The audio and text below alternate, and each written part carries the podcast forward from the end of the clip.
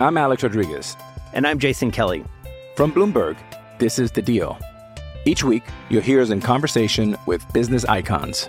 This show will explore deal making across sports, media, and entertainment.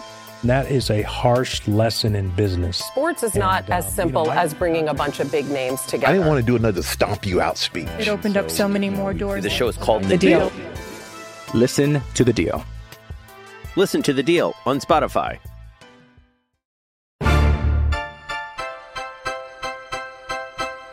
Welcome to episode 15 of the Tinderbox.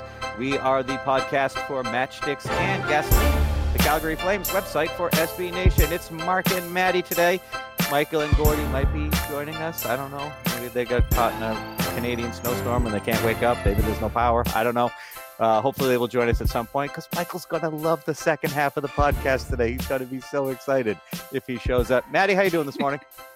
or afternoon, whatever it is. Uh, still morning so far. Yes, Um, we, we have 20 okay. minutes till afternoon. Perfect. Awesome.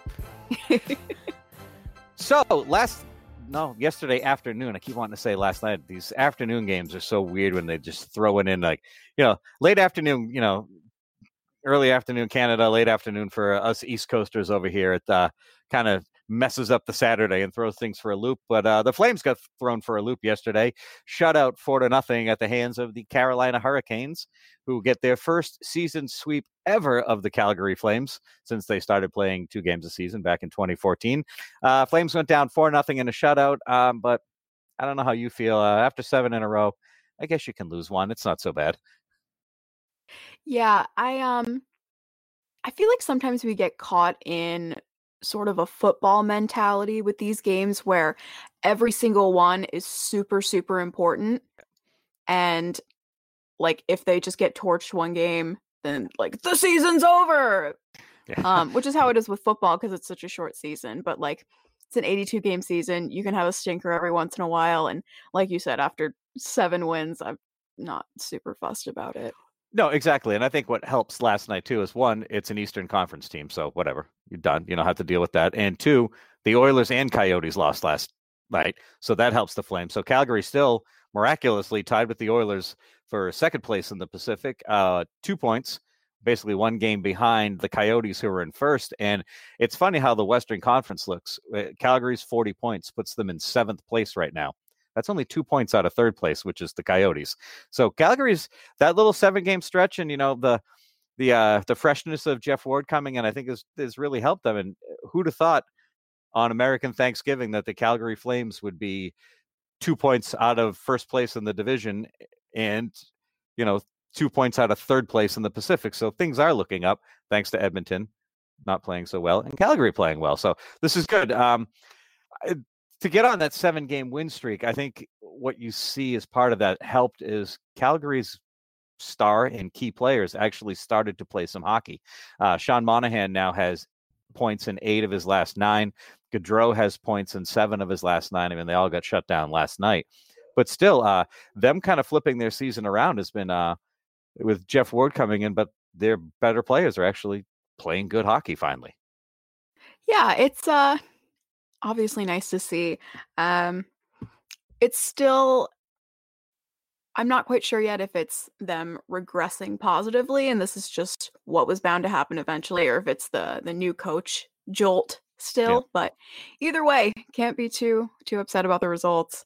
No, and the fact that I mean the secondary scoring carried them for a you know for a little bit of the ways with Derek Ryan, Andrew Mangiapane, Dylan Dubé, uh, Toby Rieder, uh, Zac Rinaldo of all people. You know, so Calgary was getting a bunch of contributions from other players, but when you can start to have your your top guns, you know, get in there and score some goals and you know kind of lift up those guys on the bottom, that's a huge help.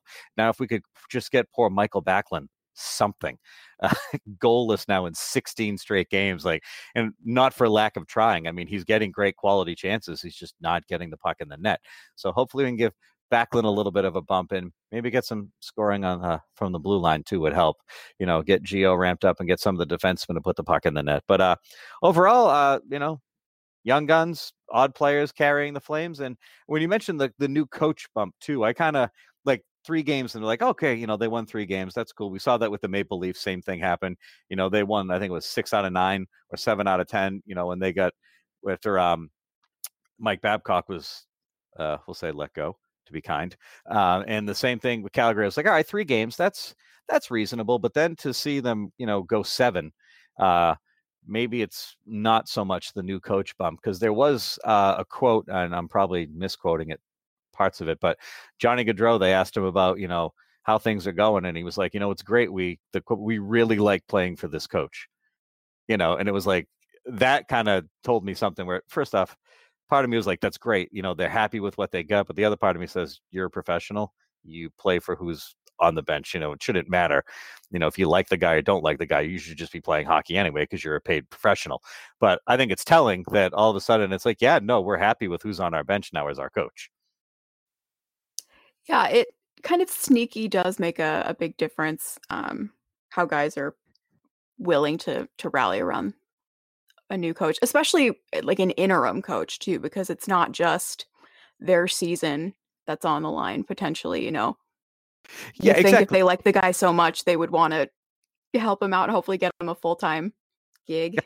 yeah, keep him in for a long time. I think, yeah, and I think most interim coaches you get that, but like, oh, the initial start he was good, and you know it was fun, but at the end of the season, the players, you know, you you probably don't win sixty five percent of your games with your interim coach. You know, you normally split or you're a little under, but there's some improvement in morale. But it just kind of seems like right now everything outside of yesterday is really clicking for the Flames, and that's a good thing because they're making moves up the Pacific Division and up the Western Conference ladder. And uh, you know, that's a good thing because it was not good for a very long time this season. Um, looking ahead, uh, Calgary, we uh, they got two games left at home. They got Pittsburgh on Tuesday and Montreal on Thursday, so those will both be pretty good tests for Calgary. And then right before the Christmas break, they travel down to the Dallas Stars, which is always a horrible place to play, and to Minnesota. So Pittsburgh, Montreal, Dallas, and Minnesota on the docket before they get uh, four days off for celebrate the holidays. So not exactly the easiest schedule going into the break, but for a team that's flipped it around and starting to play well, I'm interested to see how they handle these next four games. Yeah, I'm uh I'm definitely not as worried about this block than um or as I was the the section we kind of just got through. I think on paper that looked a little bit more difficult. Um Yeah. obviously anything can happen. They could get torched by the Habs who are like bad now, I think. Yeah, So depends on and what week it is. Yeah. yeah. So we'll see what happens, but I'm not like I said, not as worried about this this Yeah. block here. No, exactly. I mean, that last block they went through, Pittsburgh was a 3 2 OT loss, so they get a point out of it at least. Um, you know, then they beat Buffalo to start the streak. Um, maybe should beat Buffalo twice in that run. Uh, and then they took down Colorado in overtime, which was a nice win for them. Uh, beating Arizona handily was good for Calgary. And even Toronto, like, you know, Toronto was kind of similar team to Calgary, you know, coming into uh, the, you know, the American Thanksgiving or just before that, where they made a coaching change. Same with Calgary. Similar results and a similar turnaround. So, you know, you you win seven out of eight, things are good. I think if Calgary takes say uh splits, maybe they go two and two, or you know, two one and one, something to that effect. If they can get points in at least three of those four, I think that's a good uh successful run to end before we head to the holidays. So Yeah. All right, we're going to take a quick break here on the Tinderbox to uh, have some advertisements and pay some bills, and we will be right back after this. I'm Alex Rodriguez. And I'm Jason Kelly. From Bloomberg, this is The Deal. Each week, you'll hear us in conversation with business icons. This show will explore deal making across sports, media, and entertainment. That is a harsh lesson in business. Sports is not And, as um, you simple know, I- as bringing a bunch of big names together. I didn't want to do another stomp you out speech. It opened up so many more doors. The show is called The Deal. Listen to The Deal. Listen to the deal on Spotify. Welcome back to episode 15 of the Tinderbox. We are the podcast for Matchsticks and Gasoline, the Calgary Flames website for SB Nation. You can find us at matchsticksandgasoline.com on Twitter, at matchstickscgy, and on Facebook, Matchsticks and Gasoline. It is Mark and Maddie here today on a lovely Sunday afternoon. We just wrapped up the Flames seven game win streak and uh, Saturday afternoon's 4 0 loss to the Carolina Hurricanes. I almost said the Carolina Panthers. I got football on the brain. Um, then we were. I'm sorry I did this. That's right. I don't even root for the Panthers, which is crazy. So it wouldn't even matter. Um, and then we rolled through a little bit of how the Flames' top stars are starting to help out the secondary scoring. And uh, I'm disappointed Michael's not here because we're going to talk about some of his favorite stuff right now. We've been trying to uh, loosen up a little bit here and have some fun in the second half of the podcast to try to give you guys a little bit of variety. And um, Maddie was talking yesterday about how talented she is, where she could drive and bake. she, I don't even want to know how it went down. There's like an easy bake oven plugged into the car outlet, or how it was working.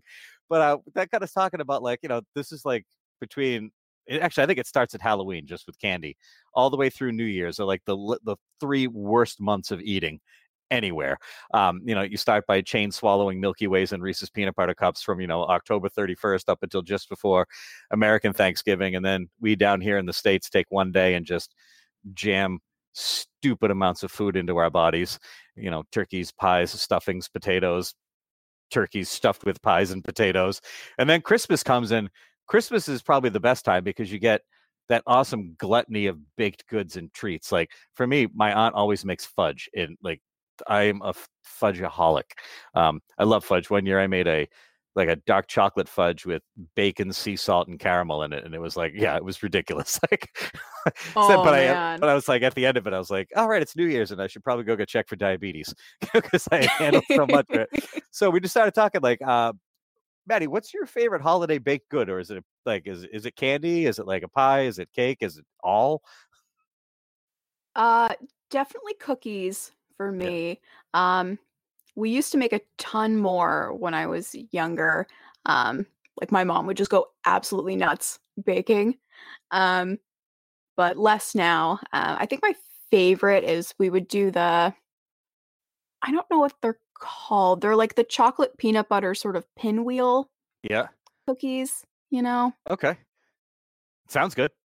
peanut butter cookies in general are my favorite. Yeah, I like the peanut butter cookie with the Hershey's Kiss jammed into the middle. Those yeah. are just fantastic. Those are sweet. I, I'm a big, I'm a sugar cookie guy. I'm kind of lame. Like I'm not that excited. Like just a plain old like, not like um, you know, the you buy the pre-cut and you slice them up because those are dry, but like a really good homemade or like a nice chewy bakery sugar cookie. Mm. As far as I'm concerned, is the greatest thing on the planet. Just super easy. Or those little shortbreads with like raspberry jam in them. Those are tasty too. That's my thing. It's hard to hard to find a bad cookie. It is exactly. Yeah, there is no. Yeah, I don't think you can make a bad cookie. Really yeah. Isn't. But I'm with you. I'm a cookie guy. I mean, I would I I would eat cake and pie till my head exploded, but it's definitely cookie for me. Um, and if anybody out there has any thoughts on this, please comment at the website or on Facebook or on Twitter or say, hey, stop talking about food and talk about hockey, whatever it is. So stick to sports. Right? Sports. This is sports, not the food network you know it's coming. It's going to happen. So uh, we'll carry on with the holiday theme. And this is where I think Michael bailed yesterday because he said we were trying to kill him. Uh, least favorite and favorite Christmas song. Um, there are a million Christmas songs, a thousand variations, but there are some really, really bad Christmas songs out there.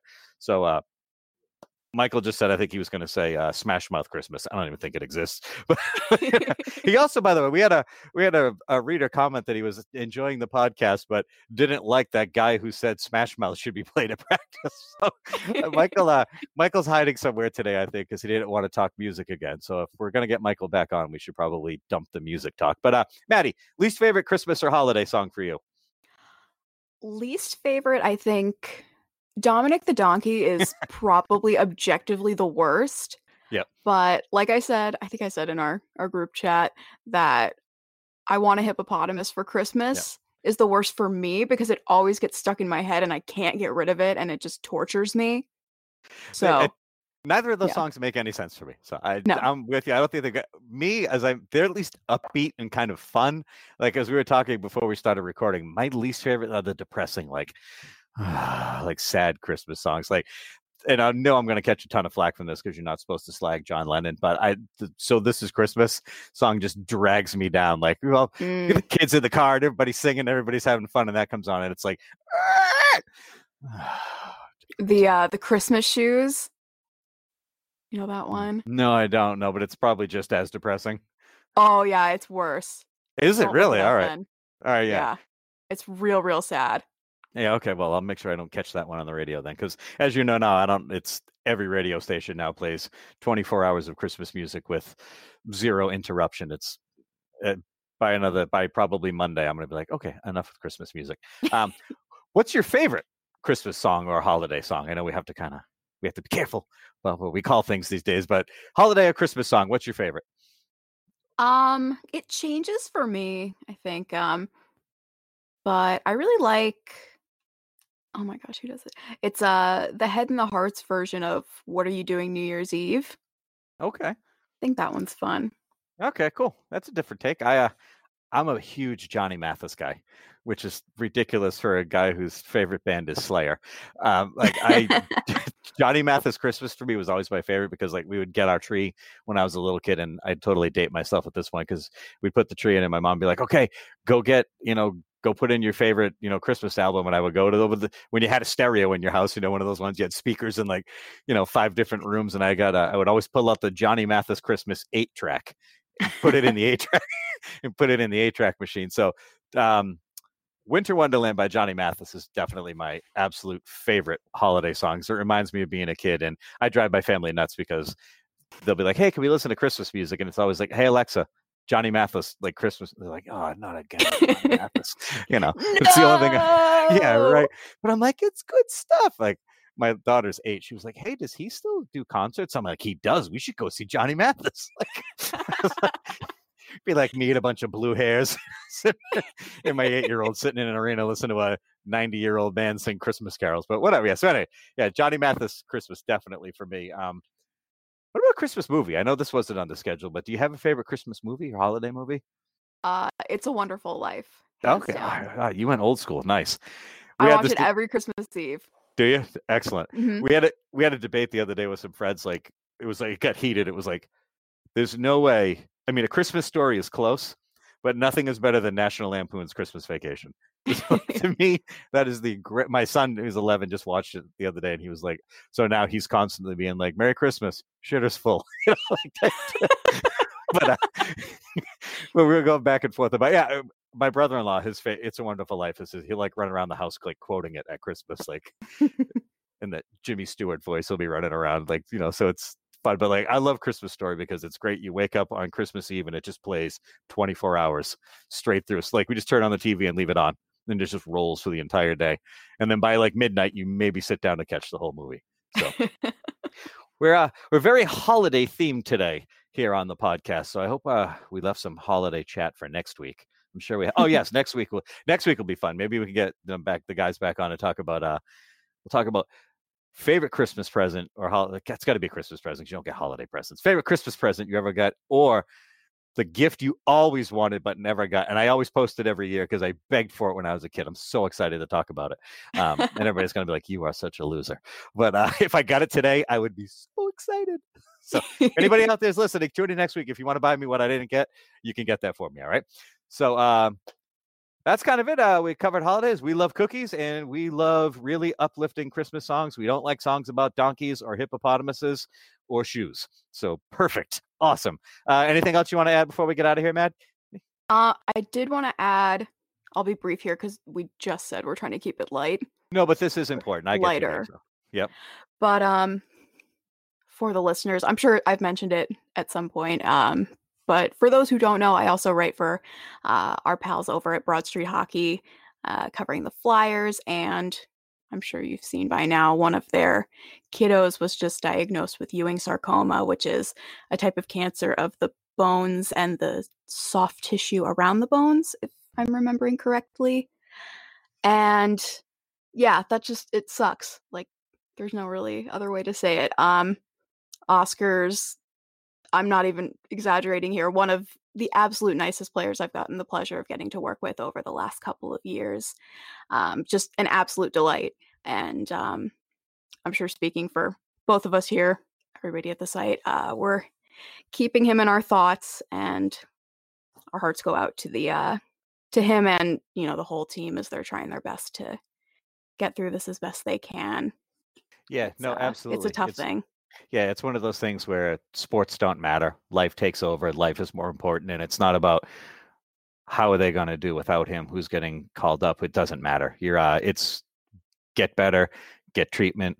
You know, thoughts you know to you guys covering the team you know to himself his family the whole the whole flyers organization it's yeah hockey takes a backseat to life and sometimes life gives you that punch in the gut where you're like wow you know we spend so much time complaining about uh, you know they don't play good defense or the power play is terrible or you know god they take bad shots and when something like this comes up you're like you know sometimes it's just hockey doesn't matter you know and life is more important so i'm with you uh you know, thoughts and prayers to the Flyers organization um, and his family, everybody involved, and hopefully, uh, you know, things get better sooner than later. You know, so yeah. all right, Matt. You know, well, thank you for you know, I know you mentioned you want to talk about that, and I think that's one of those things to get out there. We're all one big hockey community here. Hockey's hockey. It's not just Flames and Flyers and every other team. It's one big sport and one big family. So, thanks for bringing that up. We appreciate it. Mm-hmm. All right. Well, thank you guys for tuning in to episode 15 of the Tinderbox. We are the podcast for Matchsticks and Gasoline, SB Nation's Calgary Flames website. If you like this podcast, you can download it on iTunes, iHeartRadio, uh, Google Podcast and Spotify. Uh, just search Calgary Flames or Matchsticks and Gasoline, and you will find us. Uh, we will hopefully be back on Friday with our regularly scheduled podcast next week. We had to bump it because, well, people have lives and things to do. So thank you all for listening, and we'll see you or talk to you next week.